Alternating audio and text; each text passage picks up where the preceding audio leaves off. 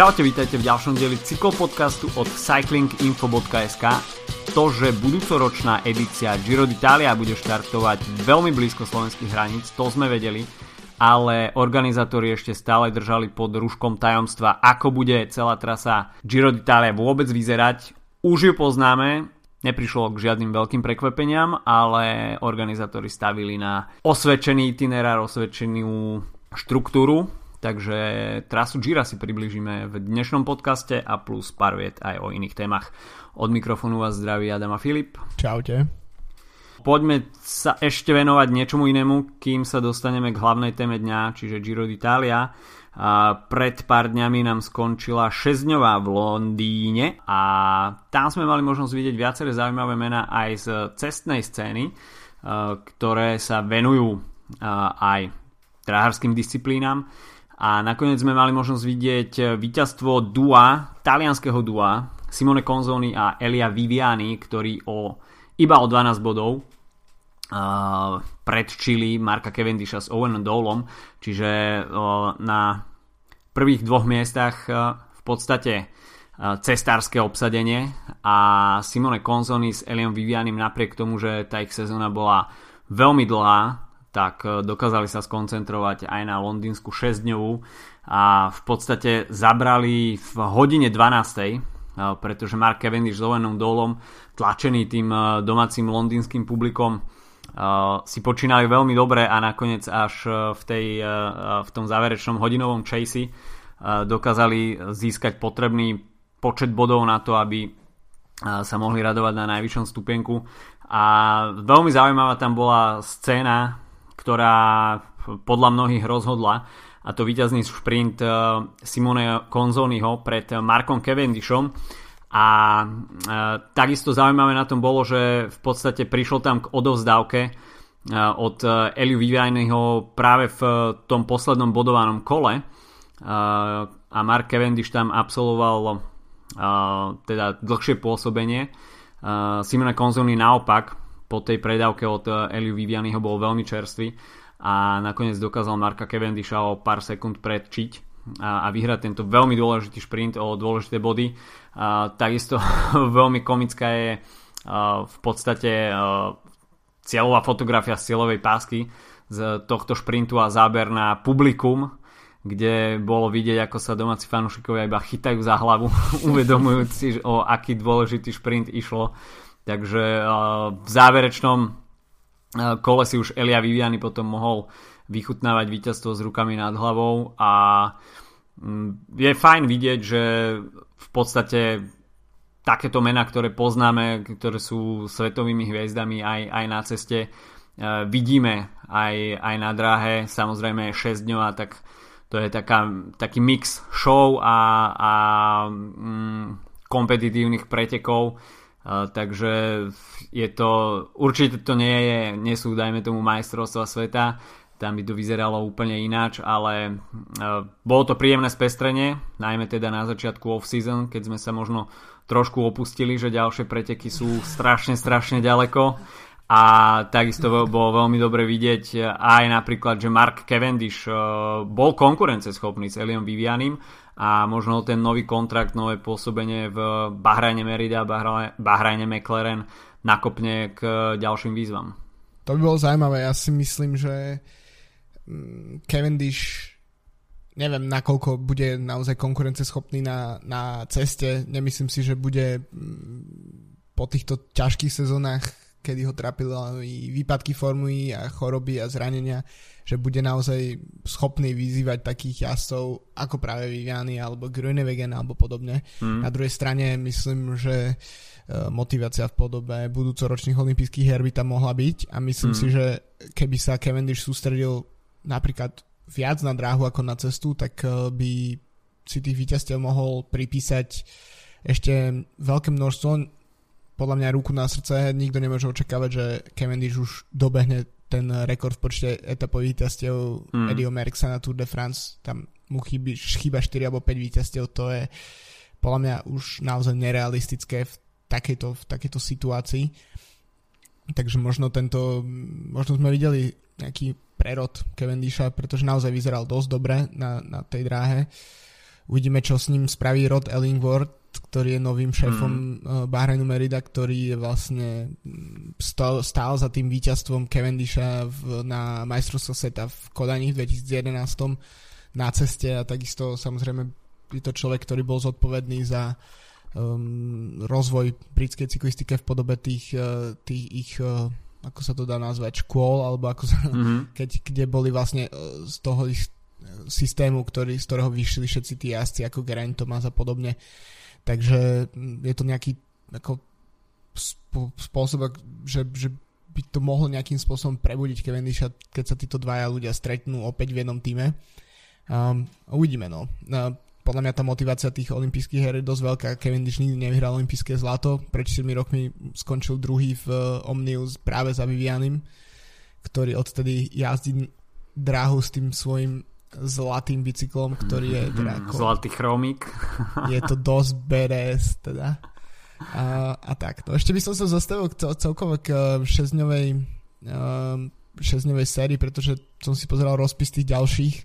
Uh, samozrejme, berlínska 6 je základ, tam sa mm-hmm. teda aspoň ja teraz znova opäť vyberiem niekoľký rok po sebe, ale vypadla Kodaň podľa všetkého a mm-hmm potom máme ďalšie len tri podujatia mimo Berlína a to teda respektíve mimo Berlína a Londýna sú to už len dve ďalšie podujatia, to Manchester, kde to bude trojdňovka a potom Brisbane, kde to zase bude trojdňovka. Čiže minulý rok boli, uh, myslím, trojdňové, dva trojdňové podniky v Austrálii a ešte k tomu Hongkong, ak si dobre pamätám. Mm-hmm.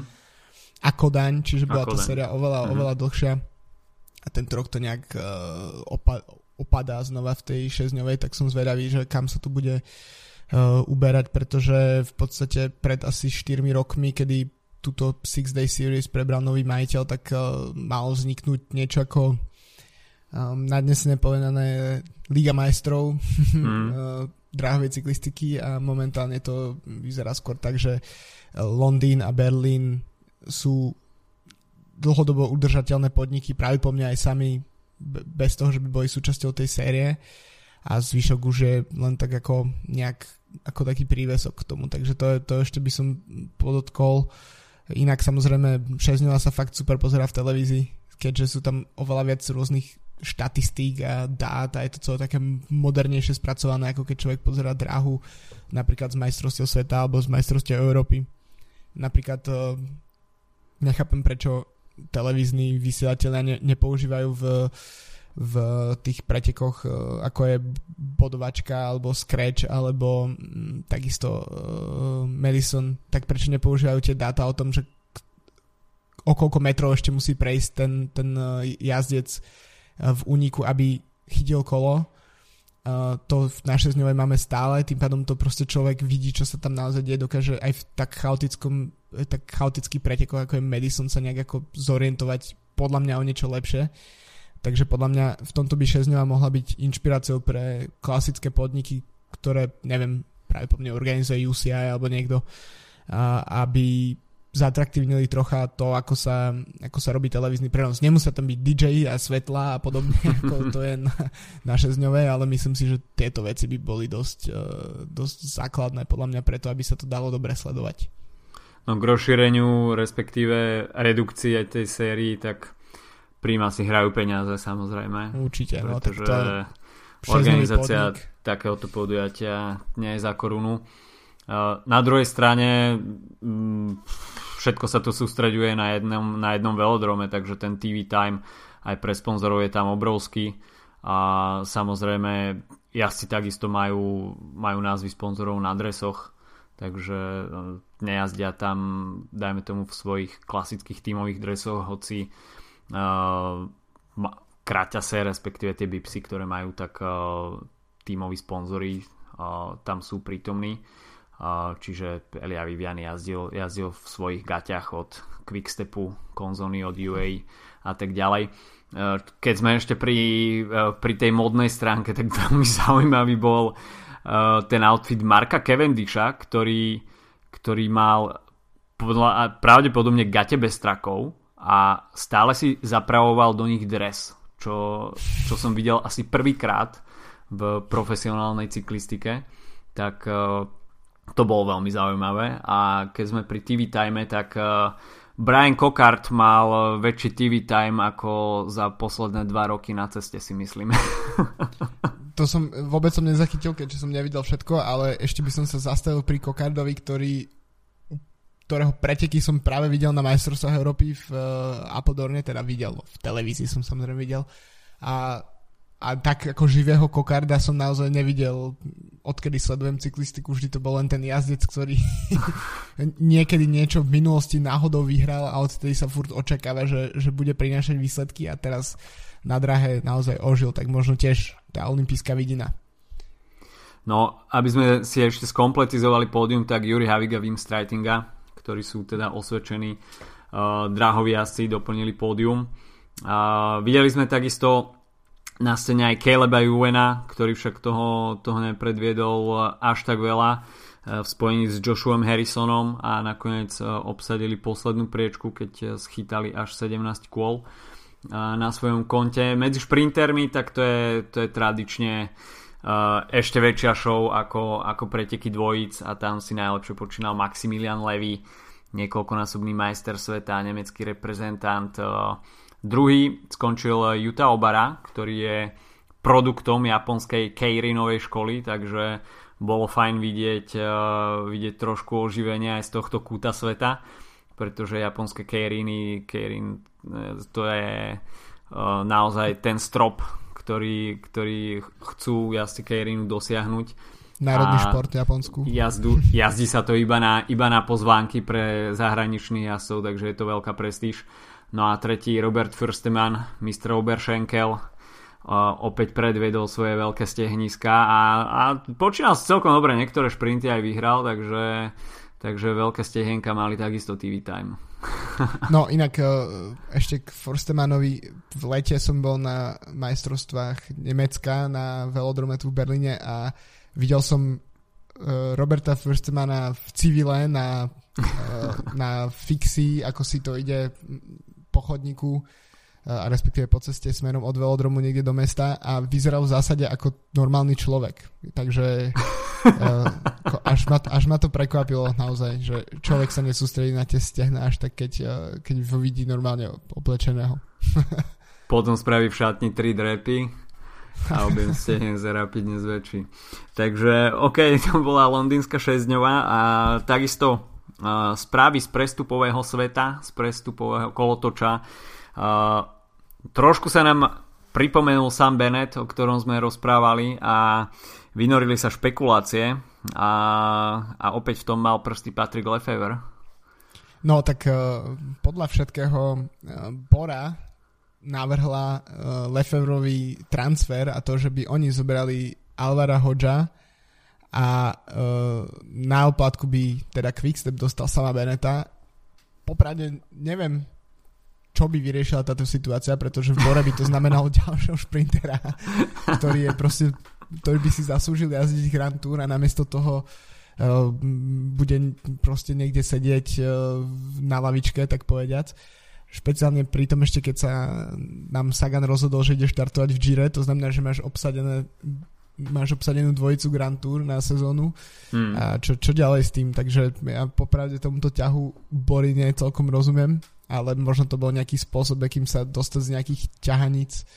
Um, popravde do toho asi málo kto vidí, myslím si, že uh, čo som čítal, tak prípad uh, uh, Beneta je na arbitrážnom súde momentálne a je mm-hmm. to mhm. tak, myslím, že sme to spomínali tu aj minule, že nemá podpísaný kontrakt, ale vraj tam došlo k nejakým ústnym dohodám, na základe ktorých ho Bora Beneta nechce pustiť do iného týmu Takže uvidíme, aký, ako dlho bude mať ešte mm, Lefebvre trpezlivosť a či teda ho podpíše alebo nie.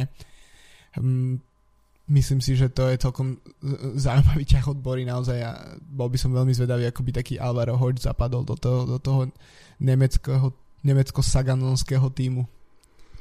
No, myslím si, že by to bol trošku krok vedľa, pretože Jose Alvaro Hodge čaká stále na svoju prvú Grand Tour a určite by ju chcel absolvovať budúci rok, o tom asi net pochyb, pretože budúci rok bude mať už 24 rokov, takže to je asi najvyšší čas po uh, dvoch rokoch v pro pelotóne ukázať sa aj na tej Grand Tour scéne.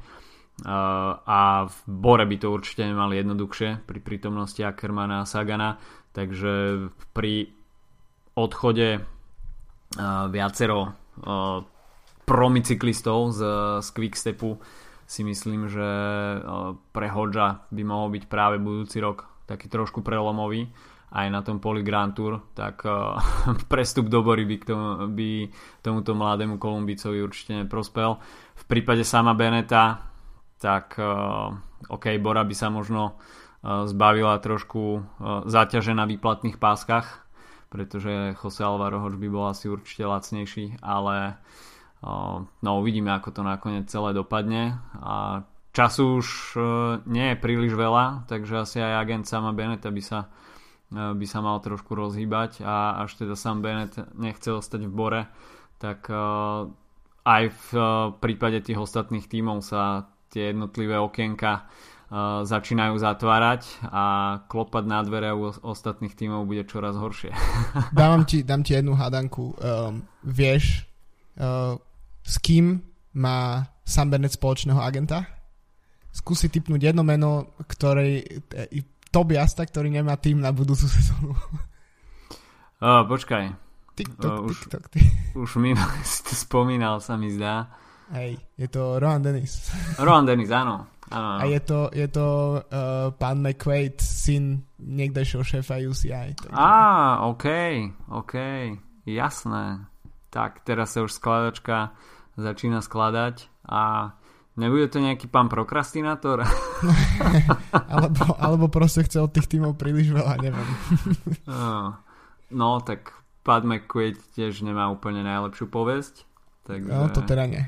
Takže, OK. Tak uvidíme, kde nakoniec Sam Bennett skončí. A, a Rohan Dennis.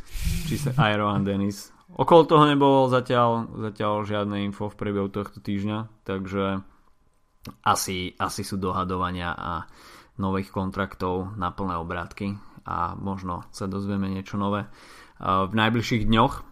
Keď sme pri prestupoch, respektíve tímoch, tak ešte tým, ktorý sme spomínali prednedávnom e-Powers Factory Team, maďarský projekt, ktorý sa mal rozbehnúť budúcu sezónu nejakým spôsobom naplno, tak zdá sa, že budúci rok ich neuvidíme na scéne, čo by možno znamenalo Uh, možný koniec kariéry pre Davideho Rebelina. Neverím, neverím tomu. Ktorý by vo veku 48 rokov musel definitívne zavesiť bicykel na klinec, tak uh, no neviem, neverím tomu ani ja určite by si našiel, našiel miesto v nejakom talianskom kontinentálnom týme, kde by, U23? Kde by mohol... on už v podstate ani on má už raz toľko ako U23. No presne, to, to je ako keby podpísali dvoch jazdcov. tak uh, asi by vymetal preteky talianského pohára, ale toľko no. Davide Rebelin, nesmrteľný gladiátor, uvidíme, kde zakotví na budúci rok. Snad to do tej 50 potiahne. Uh, takže toľko, uh, toľko k tomuto. A ešte Marcel Kittel, veľmi zaujímavý rozhovor uh, priniesol, uh, respektíve úrivky z rozhovoru uh, na webe Cycling News, uh, kde sa Marcel Kittel nejakým spôsobom rozrozprával o tom, čo ho viedlo k, ukon- k ukončeniu kariéry, takisto čo robí teraz. A asi takým highlightom toho rozhovoru bolo, že momentálne necíti absolútne žiaden tlak a žiadne očakávania a to svojím spôsobom mu, nejakým e, mu nejako vyhovuje. Takisto je známe, že uh, s jeho partnerkou čakajú syna. Uh, takisto sa naplno teraz venuje štúdiu ekonomie Takže úplne iný svet zrazu pre Marcela Kytela. Takisto zdôrazňuje, že cyklistika je parádny šport, ale profesionálna cyklistika je úplne iný svet a kto si to nevyskúšal, tak ten proste nemá šancu vedieť, že, že o čom to všetko je. Takže mm, Marcel Kytel a, a prepis, a, respektíve úryvky z toho rozhovoru na, na Cycling News celkom osviežujúce a, a veľmi dobrý tip na prečítanie si v off-season období. No a mohli by sme sa konečne presunúť k dnešnej téme dňa a to prezentácia trase Giro d'Italia minulý týždeň sme mali možnosť vidieť to, čo sme očakávali organizátori, odkryli, čo nás čaká na budúci rok, o tom, že Grande Partenza sa bude konať v Budapešti a prvé tri etapy budú na maďarskom území, tak to sme vedeli. Tie etapy budú veľmi blízko slovenských hraníc a to bola asi aj motivácia Petra Sagana uh, ohlásiť svoju účasť na budúcoročnom Gire. Ako je známe, Sagan zatiaľ nikdy na Gire neštartoval, čo je trošku paradoxné, pretože začínal v Liquigase, čo bol, čo bol talianský tím a rovno sa teda vrhol na uh, Tour de France po tom, čo okusil Vueltu, ale na Gire sa zatiaľ nepredstavil nikdy, takže bude to premiéra Petra Sagana veľmi blízko slovenských hraníc. Prvá etapa bude v Budapešti individuálna časovka.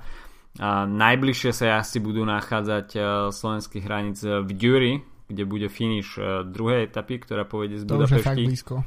Tak to je naozaj, čo by kameňom dohodil. E, od Bratislavy je to nejakých 80 km asi, takže tam možno očakávať veľký nával slovenských fanúšikov a tretia etapa sa bude odohrávať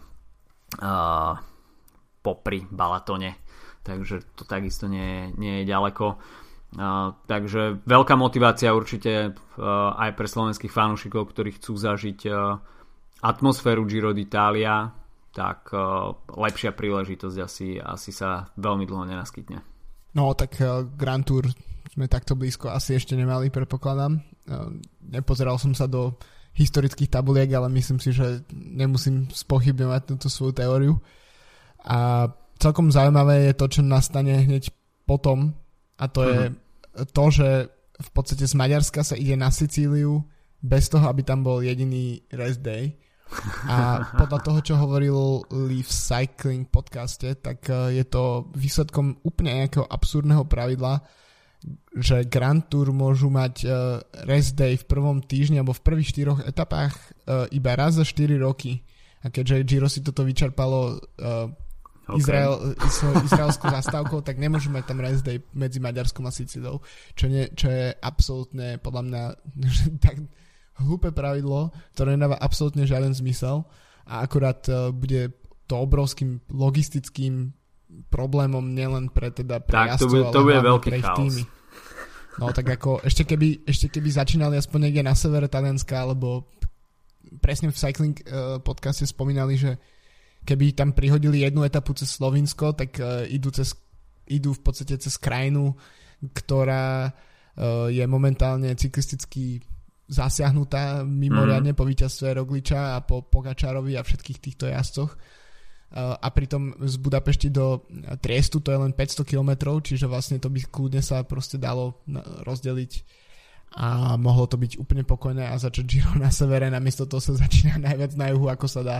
Hmm. Teda začína teda štvrtá etapa a bude to fakt, že tam, tam ak sa ne, nenastanú nejaké talianské telenovely, anarchie a podobne medzi týmto presunom z Nadi, Naďkaniši asi do, mm. do, na Sicíliu, tak, eh, tak si myslím, že už sa nestane nikdy nič.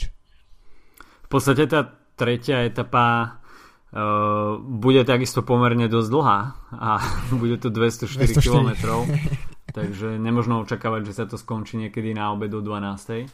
A, uh, nie, končí a... úplne normálne štandardnom čase podľa toho, čo sa momentálne uh, očakáva, tak by mala finišovať okolo 17. hodiny. Okay, proste klasická paráda. etapa. Čiže z Nadikaniši sa pôjde určite do Budapešti, odkiaľ bude let na Sicíliu, ktorý takisto nejaký, nejaký čas trvá, takže jazdci sa tam možno ocitnú niekedy, dajme tomu pred polnocou. No a, a, a, a tímové auta a podobne, to, to som naozaj zvedavý. A autobusy a, a tie uh, auta s uh, technikou, mechanické autá, tak to neviem, ako vyriešia. Či, či budú mať ako keby uh, ja si myslím, že tam budú rôzne určite, flotily. Určite, určite rezervy už na Sicílii, lebo asi áno, no. To, že, si, že sa proste, to by že bol to, veľký že poprask si tými, tými to asi vezmu tak, ako keby mali dvoje preteky pravdepodobne. Jasné, určite. Že v, v podstate iba pokiaľ nie, pokiaľ nie, tak úprimnú sústrasť tým, ktorí tie auta budú šoferovať, pretože to bude to bude veľké peklo. No, kým budeš rozprávať ďalej, ja len tak pozriem, že ako dlho by to trvalo z, z okay. Maďarska na Sicíliu. OK, takže bez rest day sa jazdci presunú na Sicíliu, kde uh, jazdci absolvujú hneď niekoľko etap. Uh, etapa číslo 4, tak uh, tá bude mať uh, síce 103, iba 136 km, uh, ale uh, finišovať sa bude na vrchole stúpania v uh, Argigent, uh, v Agrigento, tak, aby som to správne vyslovil.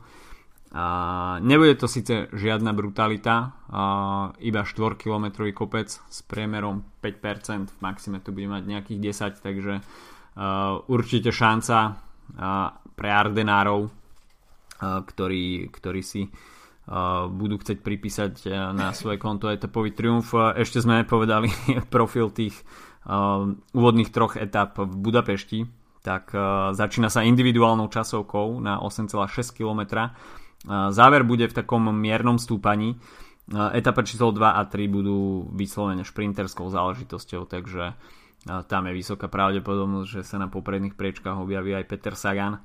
No a na Sicílii, tak tam nás čakajú dva horské dojazdy v Agrigente, tak to som už teraz spomínal, v etape číslo 5, ktorú organizátori už dali ako štvorhviezdičkovú a to celkom poprávom, pretože stúpať sa bude na Etnu a to je e, vždy obrovská výzva, pretože e, tu sa bude bojovať e, už reálne o nielen teda o žl- žltý dres, šíbe mi. Rúžový dres, je to. Rúžový, rúžový dres. ale takisto sa tu už môžu nadelovať aj prvé veľmi závažné časové straty, respektíve časové výhody. Takže Etna bude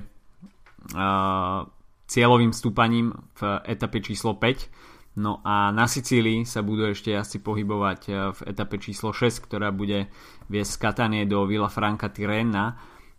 No tuto pôjde eh, vyslovene o eh, no ťažko povedať, či vyslovene o šprinterskú záležitosť, pretože v strede etapy nás čaká kopec Portela Mandraci, ale do cieľa je to naozaj potom ešte vyše 60 kilometrov v downhille a po rovine, takže to by asi aj šprinterských tímov mohli zvládnuť.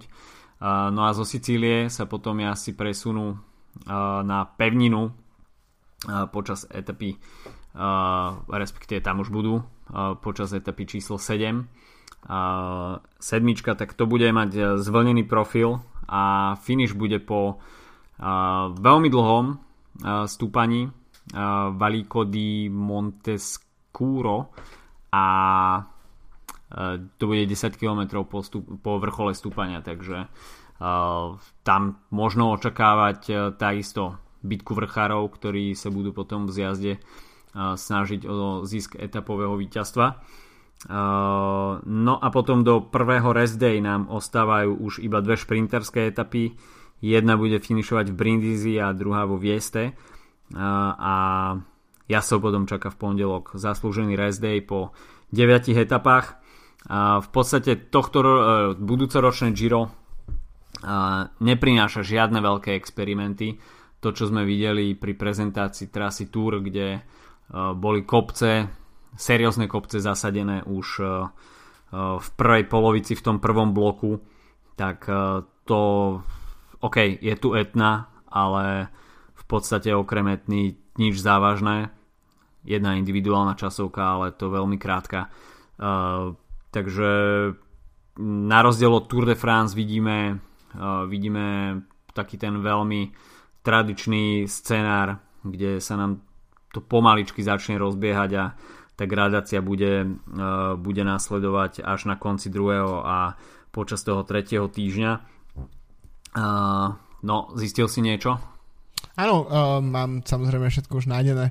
Takže z uh, Nať Kaniši, ktorý mi Google prekladá ako Veľká Kaniža, mm-hmm. uh, to je na, uh, do štartu etapy na Sicílii Monreale slušných 1909 km. Okay. Uh, čiže je to 19 hodín 29 minút uh, jazdy podľa Google. Uh, no a pre porovnanie, keby náhodou sa rozhodli z uh, Veľkej Kaniže prejsť uh, do najbližšieho talianského mesta, čo je Terst, tak by to bolo 349 km, čo okay. sa dá. Okay. cez, takže... cel, cez celé Slovinsko, cez Maribor, Lublaňu a podobne. Okay. Takže Alebo tu sa, tu sa presun tímových vozidel absolútne zamieta, pretože 19 Nie, hodín. Nie, že by odštartovali už po prvej etape.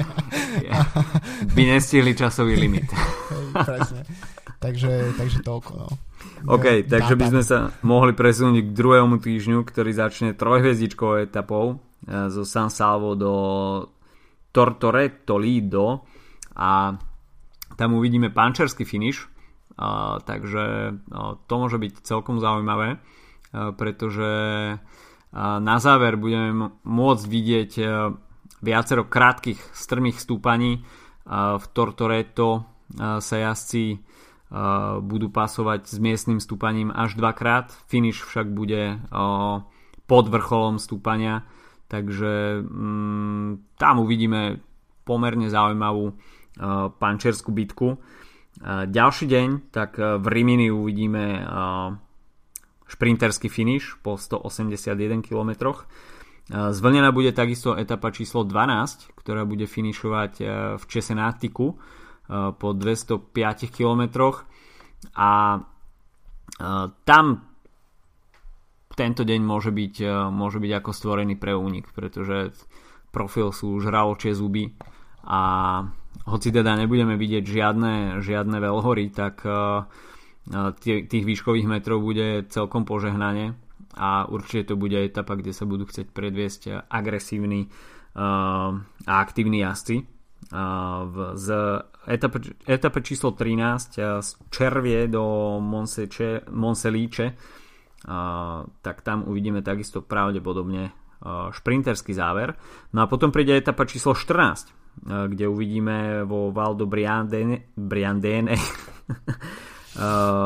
záver individuálnej časovky, ktorá bude mierne zvonená a táto časovka bude najdlhšia uh, v budúceročnom Gire uh, 33,7 km.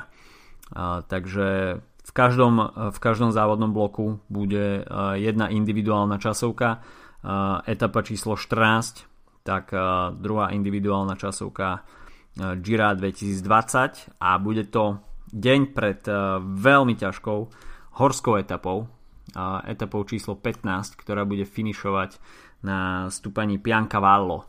Takže veľmi tradičné stúpanie uh, v profile v itinerári Giro d'Italia a nebude to jediné stúpanie dňa, uh, takže predtým ešte bude, budú asi prechádzať cez viaceré kategorizované stúpania No a na Piankavalo to celé vyvrcholí po 183 km. Potom príde zaslúžený rest day, no a to, čo nás bude najviac zaujímať, tak to bude tretí týždeň, ktorý bude veľmi brutálny. Sú tam až 3 horské, horské etapy, ktoré budú finišovať na vrchole stúpania. Iba jedna šprinterská etapa, jedna zvonená a individuálna časovka uh, v Miláne, takže môžeme a si rozobrať. tej časovky, sorry, ešte preruším, žiadna nemá menej ako dve, 200 km. To tak. znamená, 200, keď sa pozrieš na tie čísla 228, 202, 209, 251 a 200, tak to sú tak so, solidné nádielky na posledný týždeň Grand Tour, že uf, to bude, to bude veľmi zaujímavé. Aj pri tých šprinterských etapách. Nebude toho málo. no. no, poďme si teda povedať, že čo jazdcov čaká. Uh, etapa číslo 16, tak uh, táto etapa bude zvonená a ja si predtým, než pretnú celú pásku v San Daniele del Friuli uh, absolvujú trikrát Monte di Ragiona uh, čiže toto bude takisto uh, etapa ako stvorená pre únik alebo pre, pre pančerov a jazdci na celkovej porade si tu určite radi nechajú uh, únik na, na veľmi, veľmi dlhý odstup a toto bude asi, asi etapa šita pre, pre únik a GC kandidáti si veľmi radi odfúknú pred uh, tým, čo ich čaká v následujúce dni, pretože etapa číslo 17 je prvou 5 hviezdičkovou a počas 202 kilometrov jazdci absolvujú Forcella Valbona, Monte Bondone, Passo Durone a hlavne záverečné stúpanie na Madonna di Campiglio, stúpanie, ktoré je navždy späté s Markom Pantánim, ktorý v roku 1999 vyhral etapu s finišom na Madonna di Campiglio, následne prešiel dopingovým testom, takže z Gira bol vylúčený a tu sa v podstate začali tie jeho patálie s drogami a vyvrcholilo to teda až s jeho neslavným koncom v roku 2004 takže Madonna, di Campiglio opäť v itinerári Giro d'Italia. A táto etapa bude mať cez 5000 výškových metrov. Takže to hovorí za všetko.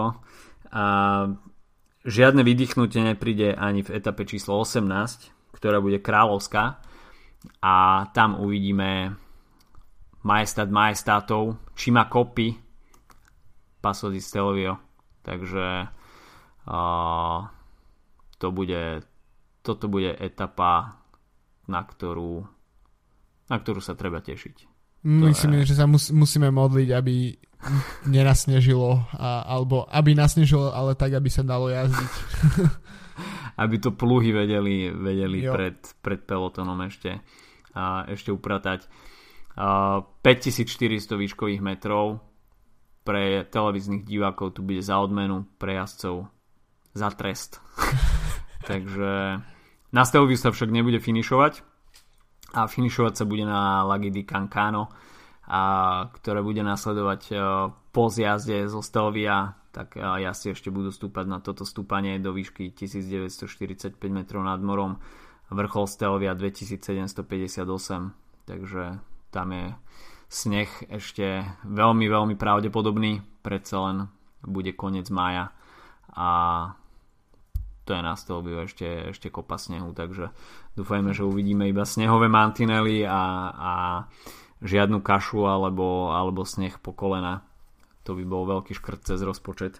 Takže to bude kráľovská etapa budúcoročného Gira a po ne príde menšie oddychnutie, šprinterská etapa aj keď teda asi absolvujú dlhých 251 km, takže opäť to nebude, nebude žiadne, žiadne vydýchnutie, bude tam veľký stres v pelotóne.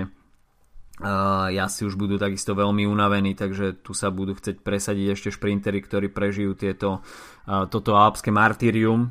No a záverečné dvojdne bude takisto veľmi dôležité z pohľadu GC.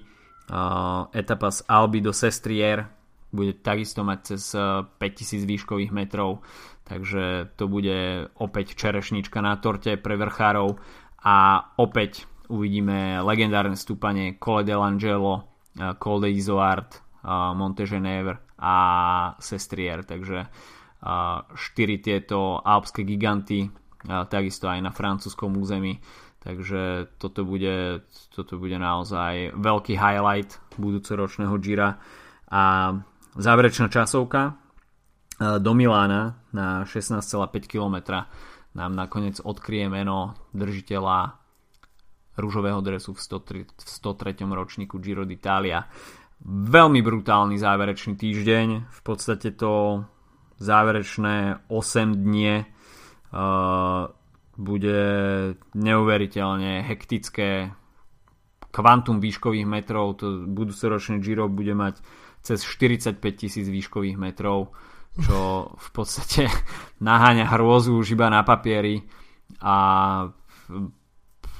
ak sme hovorili, že uh, dajme tomu budúcoročný túr chýbajú časokárske kilometre a nejaké legendárne stúpania, ktoré, ktoré by naozaj pútali pozornosť už iba tým, že sú prítomné v pretekoch, tak uh, trasa Giro d'Italia je v tomto smere úplne iná.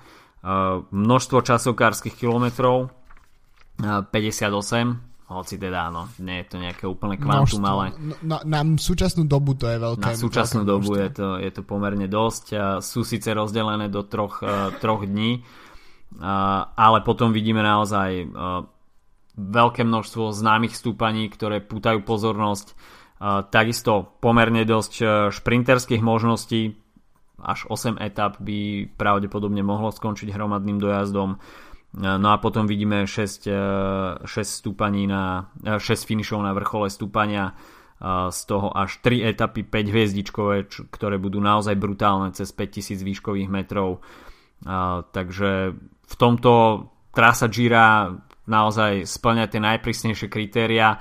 Možno trošku škoda, že, že ten rozbeh bude, bude naozaj taký pomalší. Asi sa nám tam budú striedať asi v rúžovom drese čo však je fajn pre, pre jednotlivé týmy, pre jednotlivých jazdcov, budú mať o to väčšiu motiváciu a jazdci, ktorí nebudú, dajme tomu, tí hlavní GC favoriti.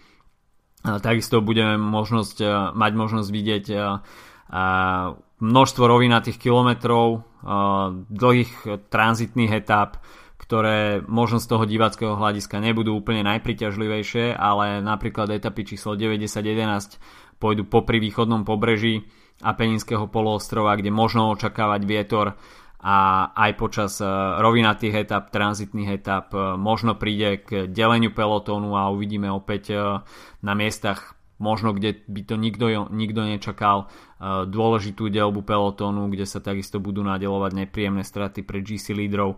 Takže 21 veľmi náročných dní a najmä teda tá druhá polovica, keď ja si budú už smerovať do Alp tak eh, tá na papieri vzbudzuje veľký rešpekt. Tak celkovo tá trasa je ťažká a pomerne konzervatívna v porovnaní s tým, čo predviedlo Tour de France eh, týždeň predtým. Eh, v podstate na rozdiel od Tour de France tu máme viac starých takých tých klasických stúpaní, tých vlastne, ako si spomínal, tie giganty rôzne, či už je to Madonna Campilio alebo Stelvio a podobne um, Sestrier, takisto proste sú to stúpania, ktoré sú alebo časti etap, ktoré sú naozaj spojené s Girom dlhé, dlhé roky. Um, trošku sa obávam takého, um, že možno bude podobné v porovnaní s minulým rokom taký ten pomalší špra- e, štart týchto mm-hmm. pretekov, uh, pretože síce máme štvorfezdičkovú etapu na Etne, ale pokiaľ si spomínaš na, na etapy z Etny z posledných rokov, tak sa tam nejak nič extra nedialo, väčšinou sa tam nepodarilo až tak podeliť tú skupinu tých favoritov. Mm-hmm. Otázka je teda tiež, že kto bude štartovať v podstate... To je veľká otázka. Moment, to je veľká otázka. Momentálne mm, to vyzerá na Vincenza Nibaliho uh, z tej, z tej najúžšej špičky a popri tom, čo sa týka GC lídrov, tak um, hovorí sa o Gerantovi Tomasovi a nad zvyškom je otáznik úplne mimo hry, napríklad už Nairo Quintana, keďže Arkea mm-hmm. Samsic si podľa všetkoho nepodala žiadosť o vstup do World Tour, to znamená, že práve po mne sa predstavia iba na Tour de France na základe divokej karty a v, na Gire asi štartovať nebudú teda, to znamená, to je jedno, jedno meno, ktoré je mimo hry. No a som celkom zvedavý, že ako si to vyrieši teda Ineos, ak má tam ísť Geraint Thomas, ale zároveň máme v tomto týme minuloročného víťaza Richarda Carapaza a zároveň uh, uh, Jumbo Visma, ktoré chcem stále nazývať Lotto NL Jumbo, um, ktoré má v zostave niekoľkých jazdcov, ktorí teda buď bývalého víťaza Dumolana alebo Rogliča, ktorý podľa mňa má nevyjas, nedokončené nevyjasnené účty s Girom a pomýle minulé sezóne by možno chcel zabojovať o titul. Takže myslím si, že to bude ešte veľmi zaujímavé a v podstate sa nedá veľmi ani odhadnúť, kto, kto tam bude štartovať. No Vincenzo Nibali už naznačil, že Giro bude jednou z priorit budúcu sezónu, tak ten je viac menej jasný. No Ineos bude veľmi zaujímavý. Uh, profilom a tými výškovými metrami uh, by to mohol sedieť na Egana Bernala.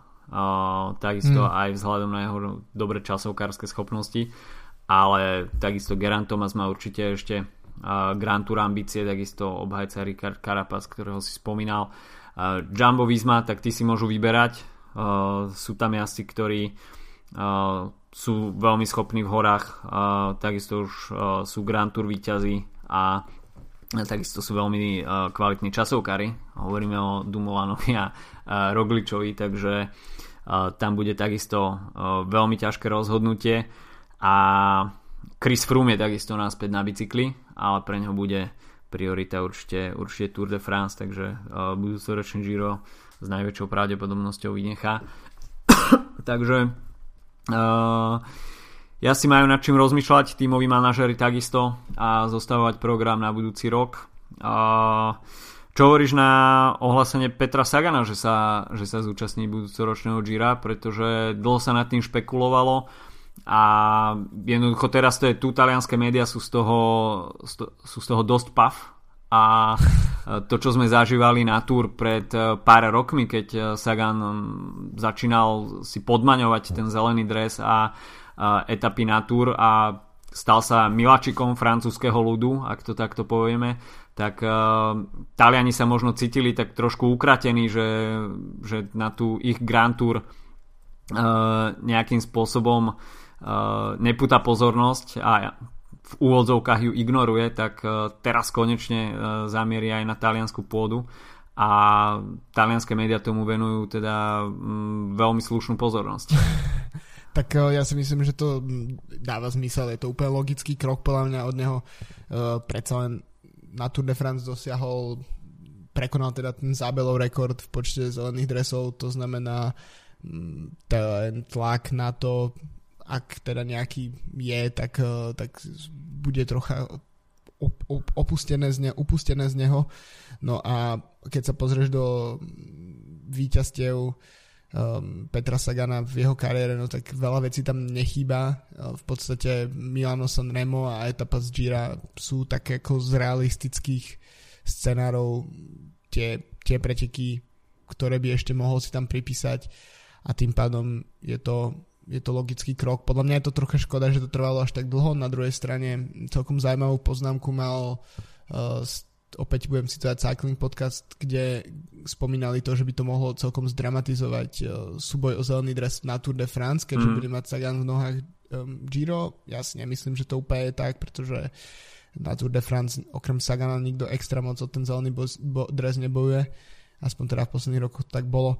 Tým pádom uvidíme. No teraz je to, je to celkom zaujímavá situácia. Myslím si, že Sagan bude chcieť vyhrať etapu ešte ideálne na maďarskej pôde. Mm. Na druhej strane myslím, že v tom, o čom sme napríklad sa aj bavili v súvislosti so samom Benetom na začiatku dnešného dielu je, že uh, niektoré týmy majú pretlak šprinterov, takže ich budú musieť rovnomerne posielať na, na všetky Grand Tour, takže určite môžeme očakávať, že Quickstep bude mať silného šprintera, takisto môžeme očakávať uh, Eliu Vivianiho, že tu bude štartovať mm-hmm. aspoň na tých prvých napríklad uh, 12-13 etap, ako to majú šprintery vo zvyku. Fernando Gaviria, to sú všetko jazdci, ktorí zvyknú štartovať na, na Gire aspoň na prvé dni a aj keď Sagan by tým pádom mohol byť napríklad favoritom na získu, na získu toho bodovacieho dresu, tak v tomto prípade bude mať veľmi ťažké úlohy v tých čisto šprinterských etapách a musí si nájsť nejaké finiše, mm, ako si spomínal, rôzne pančerské uh, a podobné, ktoré mu viac budú sedieť um, a to by mohlo byť ešte zaujímavé, ale myslím si, že ak odíde bez víťaznej etapy, tak to bude, to bude dosť sklamanie podľa mňa pre neho. No, tých šprinterských príležitostí je dosť uh, už v prvom bloku a myslím si, že Peter Sagan asi nebude uh, mať za cieľ odjazdiť celé Giro, pokiaľ to myslí vážne z Tour de France, dajme tomu, pretože odjazdiť jarné klasiky, potom celé Giro a potom sa ešte sústrediť uh, na Tour de France, dajme tomu ešte aj na obhajobu zeleného dresu, tak uh, to je dosť aj na vola. A to, to by bolo to by bola vražedná trojkombinácia, si myslím. a, takže ja to vidím skôr tak, že pokiaľ si Peter Sagan pripíše nejaké etapové víťazstvo už počas toho prvého bloku, tak uh, možno už, uh, už po prvom rest day ho, ho na Gire neuvidíme a pokiaľ by pokračoval, tak uh, vidím to naozaj uh, do dňa 13 a tú časovku počas dňa 14 by asi už neabsolvoval ale možno bude pre neho motivácia bodovacia súťaž, dajme tomu, a to Giro absolvuje celé, čo by však už potom asi malo značný vplyv na, na ďalší priebeh sezóny, čo sa tej výkonnosti a načasovania formy týka. Uvidíme, no. Peter Sagan je trošku nevyspytateľný a tie plány na budúcu sezónu sa naozaj začínajú iba črtať. Samozrejme, bolo by super uh, z hľadiska toho tých uh, výsledkov v Palmares pokiaľ by mal aj Maľa či Klamino a, a teda mal by všetky bodovacie dresy z Grand Tour na Vuelte nevyhral bodovací dres, nie? Nie. Bo, skončil že... druhý za Valverde, myslím, dva roky dozadu. Jo, a predtým nevyhral? Predtým nevyhral, keď sa tu pozerám, nie. OK. tak môže potom zabrať ešte aj na Vuelte niekedy. Môže uh... rovno da- dať všetky tri túto sezónu. OK. OK. Uh, dobre, dosť, dosť bolo dosť bolo utopie. A, čo je takisto zaujímavý, zaujímavý fakt, že až 10 etap bude mať na 200 km, čo je, čo je brutálne číslo. Mm. A, a takže tých tranzitných kilometrov bude, bude veľmi požehnanie, takisto veľa etap sa tam blíži k 200 a je to samozrejme spôsobené aj tým, že sú tam tri individuálne časovky, takže pokiaľ chcú organizátori sa priblížiť tým obligátnym 3500 km, tak niekde sa to potom v následujúcich etapách natiahnuť musí. Ale aj tie brutálne horské etapy budú, budú veľmi dlhé, ako si už spomínal, tak všetky tie 3-5 hviezdičkové etapy majú nad 200 km. Tak hmm. nevidíme tam vôbec ten trend z Tour de France, kde sa tie kráľovské etapy nejakým spôsobom stvrkávajú kilometrážou a sú tam nasekané jedno stúpanie vedľa druhého a celé to má do 100 km, tak túto ten trend nebadať a kráľovské etapy, boom, 200 km.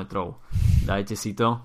A, takže v tomto organizátori Gira potvrdzujú tú starú školu. No a sám som zvedavý, no ten záverečný týždeň vyzerá byť uh, naozaj ako z ríše snov, čo sa, uh, čo sa fanušikovského uh, pohľadu týka.